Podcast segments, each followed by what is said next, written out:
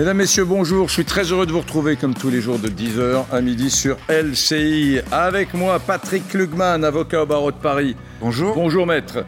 Avec moi, Alexandre Devecchio, journaliste au Figaro. Nous serons dans un instant avec Gilbert Collard, député euh, RN, eurodéputé RN. Euh, vous savez que c'est l'information qui a fait frémir, frissonner la médiasphère hier. Damien Tarel, 28 ans, je parle du gifleur, celui que l'on appelle désormais le gifleur, a été condamné à 18 mois de prison, dont 4 fermes, avec mandat de dépôt. C'est ce que c'est, mandat de dépôt. C'est-à-dire vous, vous sortez à la sortie du tribunal vous allez directement en détention. Hein, vous n'allez pas chez vous. Je dis ça parce qu'en général, quand on a une condamnation euh, aussi courte que cela, on ne va pas en prison. Eh bien, Damien Tarel, lui, a dormi en prison, ce qui conduit un certain nombre d'observateurs à dire Ouh là là, il y a une justice particulièrement expéditive et sévère à son endroit, c'est parce qu'il s'agissait d'une violence commise contre le président de la République. Je voudrais quand même tout de suite qu'on écoute Emmanuel Masson elle est la porte-parole, Emmanuel Masson, du ministère de la Justice et elle explique que désormais, avec les élus, ce sera toujours sale tarif. Écoutez-la. Il y a des consignes qui sont extrêmement strictes données au parquet euh, dans le sens où ces élus, ils représentent, euh, ils représentent euh, la nation, ils ont des mandats et donc toute atteinte à leur encontre est une atteinte au, pacte républicain. Donc ce qui est demandé dans ces circulaires au parquet, c'est d'apporter de, des réponses euh, fermes et rapides et de privilégier la comparution immédiate euh, pour les individus qui s'en prennent à ces élus de la République. Bon, euh, on, va. Aujourd'hui, il y a beaucoup de gens qui se disent Mais moi, je suis en procédure judiciaire, moi aussi, je suis en procès. Moi aussi, euh, comme justiciable, j'attends une décision de justice. Euh, et puis ça dure depuis des années. C'est vrai que ça peut quelque peu agacer, non Pour commencer, Alexandre Devecchio. Oui, enfin deux choses. D'abord, moi, je fais pas partie de ceux qui minorent euh, cette gifle. Je pense mm. que ça porte atteinte à l'autorité de l'État et que l'autorité de l'État est bafouée partout. Et c'est un des problèmes mm. en France, puisque l'État a joué un rôle central. Et donc, quand l'autorité de l'État est bafouée, c'est toute la société qui est malade. Donc, il faudrait rétablir cette autorité. Mais le problème c'est qu'il faut la rétablir partout. On a tendance à banaliser euh, euh, quand des gens se prennent une gifle gratuite dans la rue, quand des profs se prennent une gifle, quand des policiers se font agresser, se font tuer, euh, même parfois. Et donc, ce qui peut agacer ou ce qui peut interpeller, du moins, c'est peut-être le deux poids, deux mesures. Donc, c'est normal qu'il y ait une condamnation ferme dans ce cas-là. C'est normal qu'il exécute sa peine, mais ça devrait être le cas à chaque fois.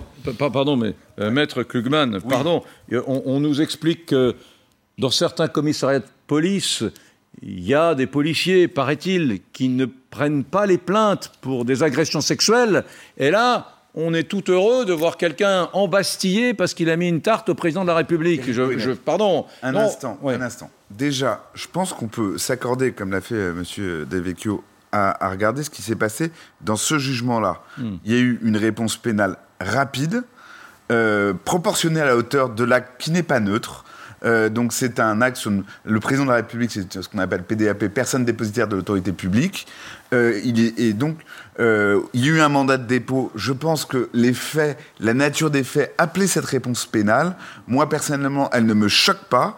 Et il y a tous les jours des personnes jugées en comparution immédiate, qui sont nombreuses, qui ont donc une réponse pénale quasiment immédiate. Ce n'est pas la justice que nous préférons, mmh. parce que nous la jugeons, nous les professionnels de justice, souvent trop rapide. Et une justice rapide est, rarement réussie, mmh. euh, soit qu'elle va passer à côté de faits que l'on pourrait reprocher à l'auteur ou de la complexité, soit euh, qu'elle soit effectivement trop expéditive et trop mmh. sévère en, sans vouloir s'intéresser aux faits. C'est pas la meilleure justice, mais là en l'occurrence, il y a une réponse pénale rapide à la hauteur de l'acte.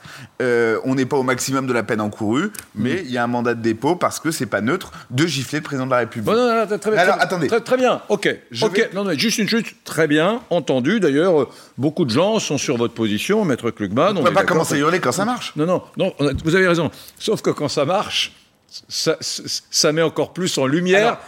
Que ça ne marche pas ailleurs.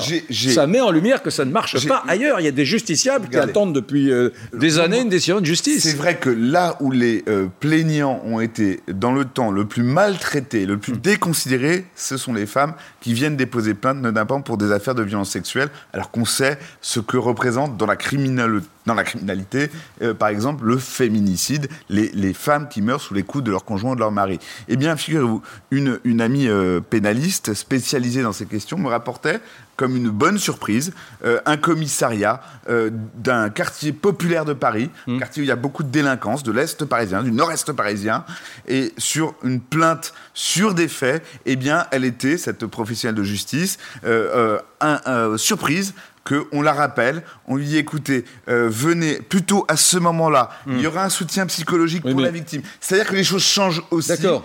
Et que, ben non, mais d'accord. Non, non, mais j'entends ce que vous dites. Je sais. Il faut donner crédit aux choses quand elles changent. Il faut dire quand les choses se passent normalement. Non, non, mais sur les féminicides. on a ignoré les femmes battues dans les commissariats. J'entends. Je pense que ça non, commence non, mais Patrick Lugman, Tant mieux. J'entends ce que vous dites. Et, c'est vrai. D'un quartier euh, dégradé de Paris où il y a de la délinquance. J'entends ce que vous dites. Et c'est vrai que sur la prise en compte des agressions sexuelles, euh, des, des, violentes faites aux femmes, ça a beaucoup bougé. Les gendarmes, les policiers, la justice réagissent plus vite, plus vite. C'est pas parfait. Non, non. Mais ce, que je voudrais dire, c'est qu'il y a aussi euh, le, décalage, ça n'est pas que les femmes, il y a aussi, je sais pas, des policiers, euh, des citoyens qui sont agressés dans la rue, etc. Et qui, et qui et qui ont des choses beaucoup plus graves qu'une simple gifle et qui voient leurs agresseurs, ces victimes-là, qui voient leurs agresseurs ne pas être condamnés ou être euh, ou exécutés, avoir un rappel à la loi. Vous le savez bien. Ça, ne veut rien dire des faits plus. Les, faits, euh, ce sont les gravités. D'abord, elles sont définies euh, dans le code pénal, la gravité des infractions. Je crois que on peut pas dire que c'était une simple gifle euh, et il n'y a pas de et d'ailleurs nous nous évertions à dire qu'il n'y a pas de simple gifle, y compris d'ailleurs mm. quand c'est aggravé parce que c'est sur conjoint ou sur euh, son épouse ou son sa, compagne. Donc il n'y a pas de simple gifle. Une gifle sur la sur le président de la République, c'est pas quelque chose de banal. Donc oui, il y a des faits plus graves, il y a des faits moins graves. Pardon, moi je me tue à retenir une seule chose, une affaire ne ressemble jamais à une autre affaire. Et si on perd ce, cet exercice critique qui est un peu fatigant et fastidieux, je m'en excuse sur une chaîne d'information de bon matin, on perd le sens de ce qu'est, de ce que doit être et de ce que doit demeurer la justice. J'ai un désaccord majeur avec vous. J'ai un désaccord majeur avec vous. Il y a tous les jours en France, d'ailleurs les, millions de Français qui sont devant LCI en sont témoins, des choses qui sont beaucoup plus graves et avec des peines qui ne sont pas prononcées. Ou, ou alors, ça ne veut rien dire. Les Français sont au contact de cela tous les jours. Ils ont des enfants agressés, ils ont des gens, des, proches de leur famille qui, qui ont de plusieurs jours d'ITT parce qu'ils ont été blessés. Et, et, avec un simple rappel à la loi pour l'auteur des faits. Mais ah bah, vous me euh, parlez de cas. Moi, je sais commenter une décision de justice. Non, je mais sais regarder une procédure. Oui, non, pardon, oui, j'ai vu des dizaines de procédures qui se sont passées de manière euh, incroyablement ratée, et, mais euh, et, ratée et trop vite, et on est passé à côté. Mais je ne sais pas ce que ça veut dire des millions de Français. Quand on parle de justice, hmm. et sinon on parle d'autre chose, on parle de statistiques. C'est toujours un auteur, c'est toujours une procédure, c'est toujours des magistrats. Alors, c'est compliqué, mais il ne faut pas perdre le sens de la singularité, sinon on ne parle plus de justice. Attention à la statistique. Non, mais je vous redis une dernière chose, excusez-moi. Oui, par ailleurs, et je le, c'est pour ça que je, je vous coupe pour vous entendre, nous manquons dramatiquement dans ce pays de policiers, de moyens de police, de moyens de justice, de magistrats, de greffiers et de suivi de l'exécution. mais, on peut, on peut se, on peut se retrouver sur cette peine-ci, euh, trouver qu'elle est juste. Moi, elle ne me choque pas, mais je, je vous rejoins votre constat, euh, Eric, que euh, oui, il y a un sentiment de beaucoup de citoyens que les voyous bénéficient d'une forme d'impunité. Moi, j'ai vécu en banlieue, effectivement, sans parler des agressions sexuelles, parce qu'aujourd'hui on en parle beaucoup, et tant mieux si la, si, si la situation évolue, mais des agressions physiques tout court, les policiers haussent les épaules, ont du mal à prendre euh, les plaintes, ou vous rappelle parce que de toute manière, euh, ça les encombre, ça fait monter euh, les statistiques. Donc il y a cette réalité-là aussi qu'il faut prendre en compte. Il y a la réalité que les peines d'emprisonnement de moins de deux ans, généralement, sont aménagées et les personnes ne vont pas en prison. Donc effectivement, dans ce contexte-là, avec un ministre de la Justice qui est contre les, peines d'emprisonnement, d'emprisonnement, on peut trouver qu'il y a un deux poids, deux mesures. Donc je trouve cette décision juste, mais j'aimerais qu'on applique peut-être la même logique, même si tout le monde n'est pas président de la République, mais en France, on est tous des citoyens égaux, cette logique soit appliquée pour tous les citoyens. On va au centre pénitentiaire de, de Valence, justement dans la Drôme, où notre journaliste Charlie Nurel euh, nous attend. C'est l'endroit justement où Damien T a passé euh, la nuit pour la première fois euh, hier soir. Bonjour Charlie Nurel. Eh bien oui, euh, exactement. Damien Tarel qui a passé euh, la nuit ici. Alors une nuit un petit peu compliquée parce qu'il faut savoir qu'il y a eu une panne d'électricité euh, cette nuit et c'est pour ça d'ailleurs que vous voyez un important dispositif de sécurité qui est ici. Donc rien à voir évidemment avec ce cas-là. Alors justement, Damien Tarel hein, hier qui était pendant l'audience, qui portait d'ailleurs le même t-shirt que lorsque l'événement s'est produit, qui était bien droit, qui parlait calmement et qui a dit, eh bien, j'ai réagi sous impulsivité. Peut-être que si Emmanuel Macron n'était pas venu me voir en premier, je n'aurais pas agi comme ça. Ensuite, il a expliqué euh, qu'il voyait clairement euh, qu'il faisait campagne auprès des jeunes et qu'il avait vu, je cite, un regard menteur euh, du président de la République. Et c'est cela, eh bien, qui l'a fait, en tout cas selon Damien Tarel, faire ce geste. Alors justement, ce geste, on a demandé aux proches ce qu'ils en pensaient, ce qu'ils pensaient aussi de cette condamnation. Alors là, ils sont assez partagés, évidemment, ils étaient effondrés. Il faut savoir d'ailleurs qu'ils restent dans le silence depuis. Ils nous disent euh, c'est beaucoup trop lourd, on ne comprend pas et puis on est triste. Et puis d'ailleurs, un de ses proches nous dit c'était un geste de ras-le-bol, ce n'était pas un geste politique et il déplore que ça a été euh, condamné de cette manière-là. Et puis il y en a d'autres quand même qui nous disent ce geste ne doit pas rester impuni. D'ailleurs, on pensait que la peine serait euh, beaucoup plus lourde que ça parce qu'il y a nécessité aussi de dire que la violence ne résout pas tout et que lorsqu'on parle de démocratie, il faut en parler jusqu'au bout et justement appliquer ses pensées. Donc vous voyez, dans l'entourage, se discute, en tout cas euh, la maman, mais aussi la copine de Damien Tarel qui était effondrée hier. Et donc, je vous le disais, eh bien, Damien Tarel, désormais, euh, qui est en prison pour 4 mois ferme euh, sur les 18 mois de prison qu'il a pris. Bien. Merci beaucoup, Charlie Nurel. Nous sommes en ligne avec Gilbert Collard. Bonjour, Gilbert Collard. Oui, bonjour. Député européen RN. Marine Le Pen, d'ailleurs, et beaucoup de gens, hein, beaucoup de politiques de gauche comme de droite, se sont réjouis de, la rapidité de la décision de justice et surtout euh, de la fermeté.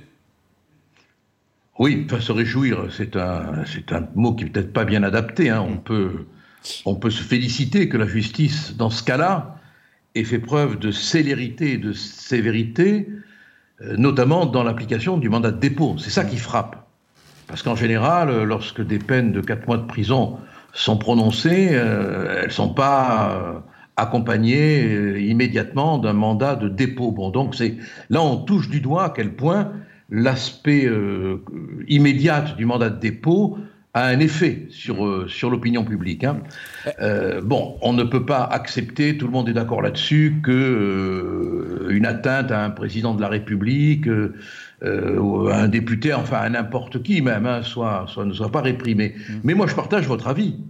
Euh, beaucoup de faits de même nature, beaucoup de violences sur des policiers, sur des gendarmes, sur des pompiers, sur des ambulanciers, euh, ne font pas l'objet du même traitement judiciaire. C'est un fait que tout le monde que tout le monde reconnaît. Bon, et on est obligé de dire que là, euh, il y a eu une célérité euh, présidentielle qu'on pourrait appliquer dans d'autres cas, parce qu'un policier frappé, ça vaut un président euh, souffleté. Bon, et il est clair que la justice a voulu là marquer le coup, parce qu'on ne peut plus bafouer la représentation des institutions républiques.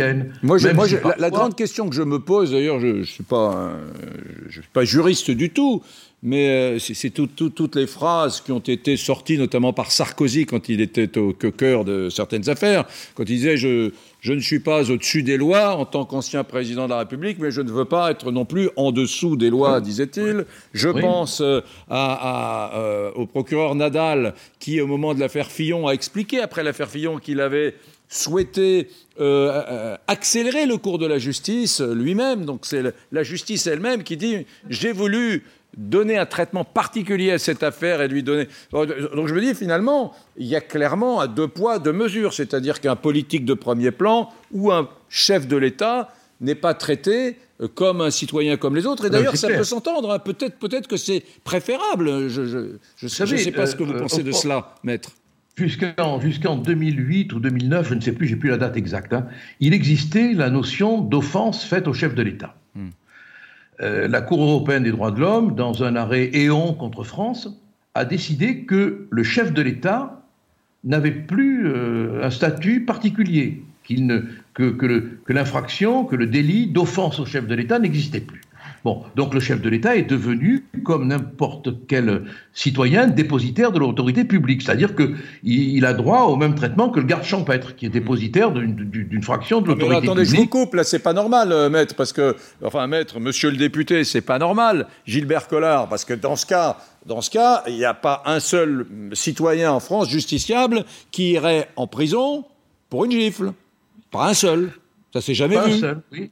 Pas c'est un point important quand même. On, on, l'oublie et c'est dommage, mais jusqu'en 2006, 2007, j'ai plus la date exacte, hein, l'offense au chef de l'État existait. Hmm. Donc, on, euh, euh, en droit, euh, le chef de l'État avait un statut particulier. Hmm. Et puis la Cour européenne des droits de l'homme a considéré, arrêt éon, que le chef de l'État on n'avait pas un statut particulier, on ne l'offensait pas en tant que chef d'État. Hmm. Il était en quelque sorte un citoyen comme les autres avec le fait qu'il est dépositaire de l'autorité publique. Mais, alors, bien, alors, attendez. Mais, cela ne veut pas dire pour autant, qu'on se comprenne bien, je conclue là-dessus, cela ne veut pas dire pour autant que toute atteinte faite au président de la République ou à un dépositaire de l'autorité publique ne doit pas être réprimée. Hmm. Mais il faudrait que ce soit le cas dans tous les cas. Voilà. Et là, je suis d'accord avec vous. Qui, Parce que moi, qui en France, qui en France, donnez-moi des noms, qui ces dernières années est allé en prison, a dormi en prison pour une gifle? Il y en a pas. Il n'y en a pas, il n'y en a pas, il n'y en a pas.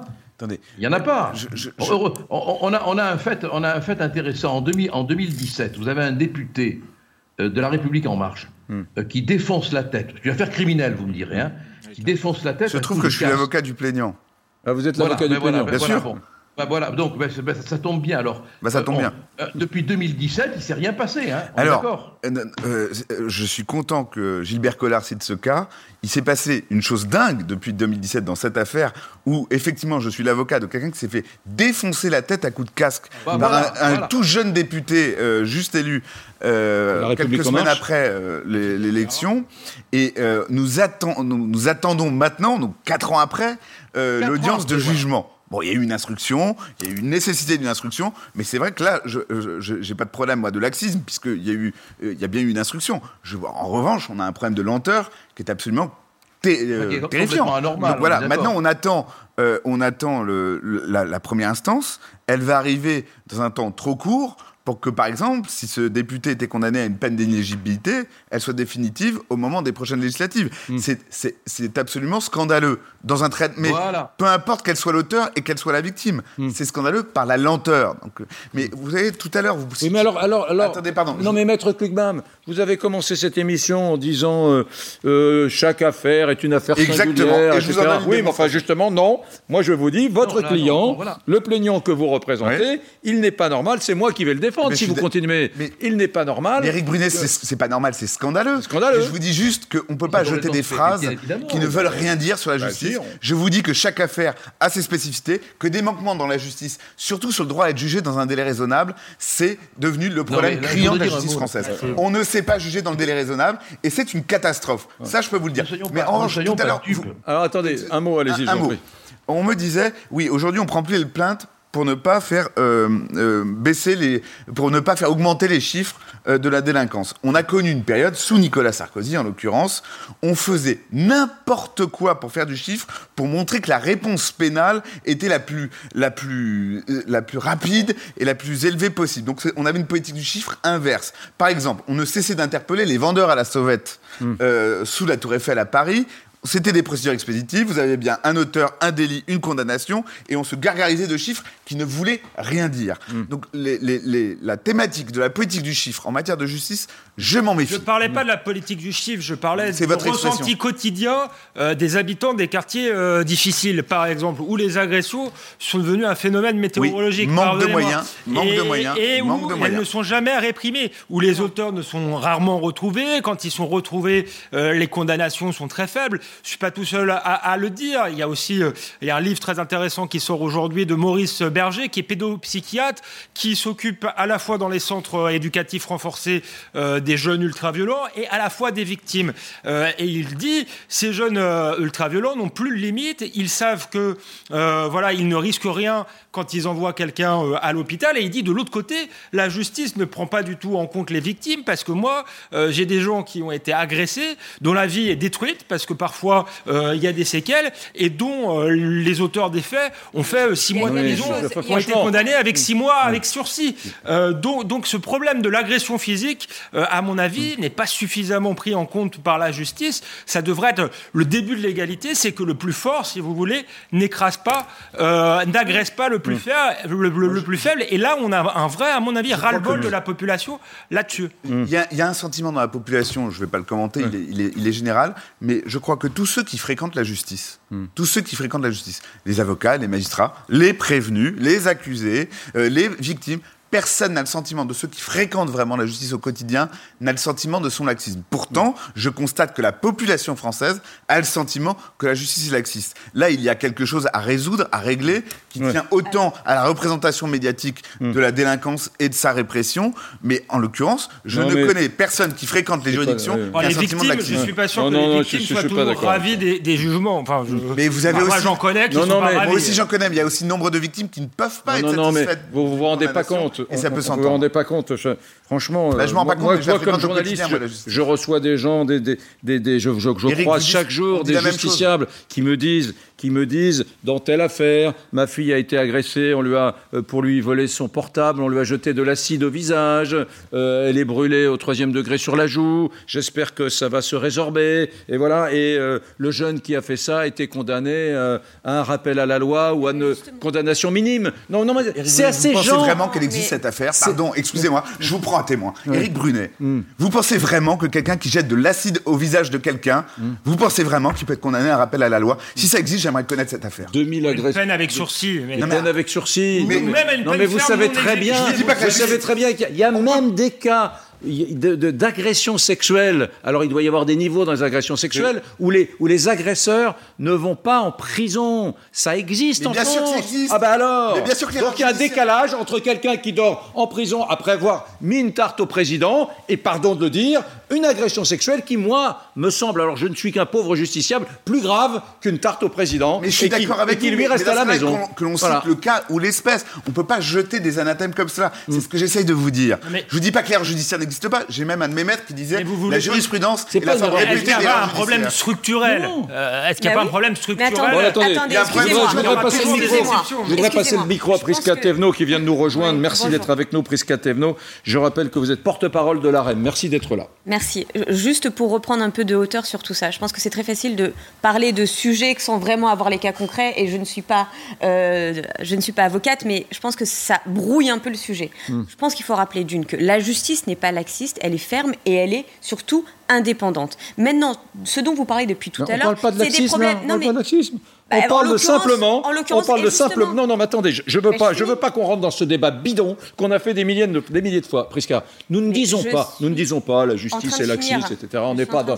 Je dis juste simplement que pour un justiciable lambda dont je fais partie, hein, euh, je dors en prison après une gifle, ça peut sembler euh, formidable, mais totalement décalé, avec bien des gens qui subissent euh, quotidiennement des agressions ou des incivilités plus graves et qui sont victimes et qui voient les agresseurs ne pas dormir en prison pour des trucs souvent plus graves. Voilà. J'entends. non, mais j'entends. Je ne parle pas de laxisme de la justice, ça c'est de la théorie. Bah, attendez, ça peut être interprété comme ça. Je suis désolée, ça peut être interprété comme ça. Et je ne pense pas qu'il y ait de débat bidon sur la justice, puisque c'est un sujet qui revient extrêmement fortement sur le mm. devant de la scène. Donc il faut pouvoir en parler librement et dire les choses. Mm. Maintenant, sur le sujet qu'on a sur la, la justice et le sentiment que la justice ne peut pas s'exercer pleinement, puisque c'est ça aussi dont on parle beaucoup, c'est vrai que pendant très longtemps, on a eu des taux d'investissement dans la justice en France pas à la hauteur, voire même en dessous de nos pays européen. Donc là, il faut aller réinvestir massivement pour que la justice puisse se faire en pleine conscience. Et ça, je sais, enfin, vous me direz si j'ai raison ou pas, et qu'elle se fasse pas forcément rapidement, mais qu'elle se fasse dans de bonnes vous, conditions. Vous êtes en train d'invoquer la question des moyens, là, du manque de moyens. Mais pas que. Mais pas que. Attendez, laissez-moi finir. Non, non, je ne le laisserai pas finir. Prisca Thévenot, le code pénal prévoit, par exemple, lorsqu'il eh y a, ben, lorsqu'il y a un guet-apens de policiers dans un quartier, avec euh, utilisation de mortiers d'artifice, sans que le policier euh, soit, soit blessé d'ailleurs, euh, une peine de prison allant jusqu'à 10 ans. Vous me laissez en général, pour ce type de délit, on s'en sort avec un rappel à la loi. Ah bon, voilà. Donc ça n'est pas une question de moyens. juste, je peux finir? Ouais. Donc effectivement, et je le redis, il y a un sujet de moyens, vous le direz si vous voulez ou pas, mais si, il y a juste un problème de moyens, de recrutement et de moyens pour l'administration, mais il y a aussi un sujet sur le fond même de la justice. Et mmh. notamment, vous parlez du rappel à la loi, on vient d'en parler il n'y a pas si longtemps que ça à l'Assemblée nationale, le rappel à la loi sera mmh. arrêté, les mmh. réductions de peine automatiquement seront arrêtées, et sur le sujet du pénal, il y a déjà eu la réforme du code pénal pour les mineurs, parce qu'on se rend compte que la violence touche de plus en plus les mineurs, et sur le, sujet de la pénalité, du pénal en général, pardon, il y a l'observatoire qui va commencer là cet été et qui a été annoncé par Éric Dupont-Moretti. Mmh. Donc oui, il y a des choses à revoir en profondeur, mais attention, et c'est sur ça que je le dis, sans dire que c'est vous ou c'est nous autour du plateau, mais plutôt de dire attention, ne pas faire croire ou ne pas laisser croire que la justice serait laxiste. Mais enfin, je, suis désolé, mais vous vous souvenez quand même du général Soublet en décembre 2013, le numéro 3 de la gendarmerie, qui explique que 75% devant la représentation nationale, que 75% des délinquants arrêtés dans les rues de Marseille le lundi se retrouvent dans les rues de Marseille le mardi, au même endroit, en lieu et place, etc. Rien n'a changé. Vous voyez bien bah, les syndicats policiers qui disent aujourd'hui. Donc, je ne suis pas en train de, de vous dire euh, la justice est laxiste. Je dis simplement entre une personne qui donne une gifle et qui dort en prison, Damien T, et des gamins qui agressent toutes les nuits, toutes les nuits les forces de l'ordre, par exemple, dans les quartiers, et qui, eux, ne dorment pas en prison, je dis, il peut y avoir un sentiment de décalage. Et vous me dites non, pas non, du tout. Pas ce que je vous ai dit. Eh ben moi, je persiste à dire, ce il peut y avoir un sentiment de décalage. Ce n'est pas ce que je vous ai dit. Pardon, on, ne met pas forcément en cause, même si moi je pense qu'il y a un problème euh, idéologique dans la justice, j'y reviendrai, je ne mets pas forcément en cause le laxisme euh, des juges. Euh, mais il y a un problème d'application des peines en France. Parce que vous avez dit, on a supprimé le rappel à la loi très bien. Et, et c'est vrai que les peines prononcées sont souvent assez importantes quand c'est six mois de prison ferme, deux ans, etc. Simplement, elles ne sont pas exécutées, tout simplement parce qu'il y a un problème. Vous avez parlé de problème de moyens, euh, mais aussi un problème de place de prison euh, en France. Euh, Emmanuel Macron en avait promis 15 000, je mm. crois. On en est à 7 000. En réalité, on sait qu'il faudrait quasiment 100 000 places de prison dans ce pays pour que toutes les peines soient exécutées. Et pour le problème des agressions physiques, quand on parle aux, spécialistes, ils nous expliquent que pour, mm. pour rappeler à l'agresseur, faut qu'il y ait une sanction et que cette mm. sanction soit appliquée immédiatement. Par exemple, aux Pays-Bas, ils ont ouvert beaucoup de, prisons. Il y, a, il y a quasiment proportionnellement, en tout cas proportionnellement, il y a beaucoup plus de places qu'en France. En fait, ils ont fini par vider les prisons en, prononçant des peines courtes. C'est-à-dire qu'ils ont chaque euh, agression physique était réprimée, parfois un mois, deux mois de prison ferme, mais ces, ces, peines étaient exécutées et ils se sont rendus compte que ça avait fait baisser euh, la criminalité. Et contrairement à ce qu'on dit, ouvrir des prisons et mettre les gens euh, en prison pour des, cours de, des courtes durées, ça peut, c'est pas l'école du crime, au contraire, mm. euh, ça montre que l'État réagit. Donc c'est ce qu'il faudrait faire, mm. mais on pourra pas le faire si effectivement on n'a pas ces, ces, places de prison et si on continue à dire que la prison est l'école du crime. Je, je, reçois à l'instant un, un, message de Nadia Remadna, la très courageuse présidente de l'association de la Brigade des maires, qui se bat dans les quartiers pour que, en particulier, les mères et les femmes puissent continuer à vivre, euh, comment pourrais-je dire, simplement et librement, comme sur n'importe quel autre territoire de la République. Elle m'envoie à l'instant ce message. Eric, mes enfants ont été agressés physiquement euh, à cause de mon combat, me dit-elle, associatif il n'y a eu aucune poursuite contre les agresseurs. Bien évidemment, je ne connais pas le dossier euh, précisément, mais voilà, elle me dit par ailleurs, Concernant mon combat associatif, de nombreuses femmes sont menacées par des islamistes, des plaintes ont été déposées par mon association à la gendarmerie et je n'observe aucune poursuite, etc. J'ai des dizaines et des dizaines d'exemples de cette nature, m'écrit-elle à l'instant en nous regardant. Donc c'est le décalage. Moi déjà, je trouve illogique euh, quand une affaire a fonctionné correctement, comme c'est le cas de la gifle donnée au président de la République, de dire c'est pas normal. Bon, après on ne part pas de ce qui va. Euh, on parle de tout ce qui ne va pas. Hmm. et qui devraient être jugés à la même aune. Déjà, commençons les choses. Commençons par remettre un peu de sens dans tout cela. Hmm. Il manque des moyens, c'est toute la chaîne pénale qui ne va pas. Il manque des moyens de police, il manque des moyens de justice, et on dit il manque des places en prison. Hmm. Mais c'est pas un problème de foncier. Aujourd'hui, qu'est-ce que la prison Excusez-moi, c'est l'endroit où si vous n'êtes pas, vous avez la plus forte probabilité de devenir islamiste, et si vous n'êtes pas si vous n'êtes pas criminel et que vous êtes délinquant, de le devenir et de l'apprendre. Voilà, voilà ce qu'est la prison Moi, je aujourd'hui. crois que c'est un discours idéologique. Je Non, ça c'est pas un discours. non, pardon. Monsieur, Si laissez-moi finir. Laissez-moi finir. Je vous en supplie. euh, Je vous en supplie. Laissez-moi finir Et un qu'on instant sur la prison. aussi les types de criminalité. Il va On rien n'est pas obligé de mettre les pires criminels avec on des n'est pas obligé. En attendant, je vous dis ce qui se passe en prison, monsieur, et tout le monde le sait. Donc euh, voilà ce que c'est que la prison. Donc moi, je suis désolé. On construit 100 000 places de plus pour qu'on ait 100 000 fois le même problème. On va avoir beaucoup plus de difficultés dans notre pays Ah, avec 100 la 000 places délinquance. de plus, 100 000 Maintenant, en tout. La question, c'est 100 000 places le sens de la peine. La question, c'est 50 000. comment on prépare un délinquant à ne plus l'être quand il l'a été. La question, c'est tout cela. C'est le suivi de la peine. C'est l'exécution des peines. Donc maintenant, si on veut parler de justice. Mais euh, pour qu'elles soient exécutées, il faut des places de prison. Et, donc, il y a un on problème peut de- il y a un on problème peut de pas adapter la politique pénale au fait qu'il n'y a pas de place de prison, parce que c'est ce qui se passe. En réalité, il y a des peines qui sont prononcées. Donc les juges Et si vous avez que le foncier qui est là et pas les moyens humains deux en ans détention. ferme, et ensuite il y a un juge d'application des peines qui euh, qui adapte vous la, la peine En même temps. à la place. À la Donc vous regardez pas ce qui se passe en prison Vous les regardez comment ça se passe Vous le connaissez Eh ben, améliorons. Mais- Ah, améliorons. améliorons. Pourquoi Oui, ça se passe comme ça Parce qu'il y a 50 000 places de prison. Réfléchissez alors au qu'il y sens en de la aurait besoin peine. de beaucoup plus. Et Les qu'on prisons- envoie en prison. Effectivement, C'est c'est bien. indécent. La Bien. situation des prisons est indécente, Elle mais pour mérite la que- rendre décente, il faut augmenter la capacité Bien, d'accueil. les amis. Les amis, enfin, il y a des pays aussi d'Europe, euh, notamment en Scandinavie, etc., où on, où on construit des prisons Des en ce moment. hein. Bien sûr, mais qui n'ont pas les mêmes Mais donc, on est d'accord.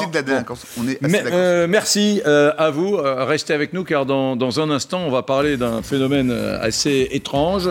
C'est celui des armes. On sait très bien qu'il y a des armes chez les Français, mais là, on parle de 15 millions d'armes en France, à l'éclairage de certains faits divers qui se sont déroulés chez nous ces dernières semaines. Ça peut faire frissonner certains. On veut comprendre ce phénomène. Il y a les armes détenues par les chasseurs, par les amateurs de, tir sportif, mais il y a aussi 12 millions d'armes approximativement, hein, c'est le, le chiffre évoqué, 12 millions d'armes illégales qui sont réparties en ce moment même chez les Français. À tout de suite.